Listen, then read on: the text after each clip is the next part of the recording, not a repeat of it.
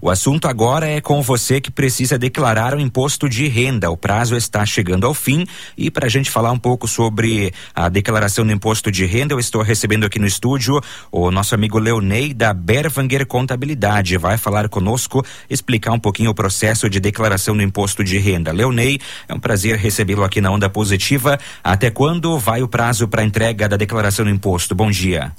Bom dia, Marcos. Bom dia, ouvintes da Rádio Onda Positiva. É um prazer estar aqui com vocês também. O prazo, devido à pandemia do coronavírus, então foi prorrogado este ano para 31 de maio. Então temos aqui alguns dias ainda para os escritórios de contabilidade fazerem a declaração de renda das pessoas que estão dentro dessa obrigação. Certo. E quais pessoas que devem declarar esse imposto, Leonei?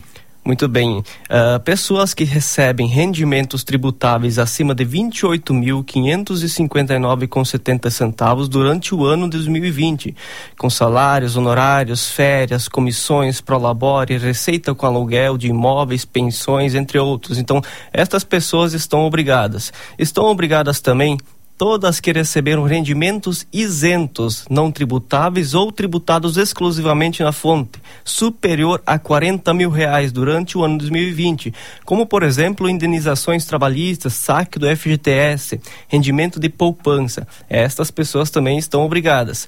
Ou também quem recebeu em qualquer mês dinheiro por conta de alienação de bens e direitos em que o imposto de renda incida, ou então realizam operações com a bolsa de valores toda operação com bolsa de valores exige declaração de imposto de renda, tá? E também com mercadorias e futuro ou semelhantes. Uh, ou também pessoas que tiveram até 31 de 12 de 2020 bens ou direitos no valor superior a 300 mil reais, somando todos esses bens e direitos, como também todos que venderam imóveis residenciais e obtiveram ganho de, nessa operação, mesmo que tenha comprado outro imóvel em um prazo de 180 dias. Então, quem vendeu imóveis residenciais e teve ganho tem que fazer a sua declaração de imposto de renda. E aqui uma atenção especial aos agricultores, tá? Agricultores que tiverem receita bruta anual superior a 142.798 com 50 centavos devem fazer a sua declaração de renda. E a novidade para este ano, então, é, para a declaração deste ano, é a inclusão nas obrigatoriedades de quem recebeu o auxílio emergencial no ano passado, em função do Covid-19. E, além disso, teve rendimentos tributáveis iguais ou superiores a R$ 22.847,76 Então, se você se enquadra em uma dessas alternativas, em um desses itens, e está obrigado a fazer a declaração de renda, a gente orienta que se dirija a um escritório de contabilidade ou algum profissional de sua confiança e faça essa declaração de renda.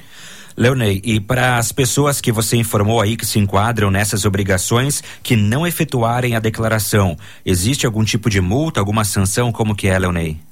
Essa pessoa que está obrigada e não fizer a sua declaração está sujeita a cair na malha fina ou uh, costumeiramente chamado leão pode pegar, né? uhum. né? Então, todas essas pessoas têm que ter ciência de que estes dados de receita já constam na base de dados da Receita Federal, tá? Então, é só fazer a malha fina que a Receita vai notificar essas pessoas.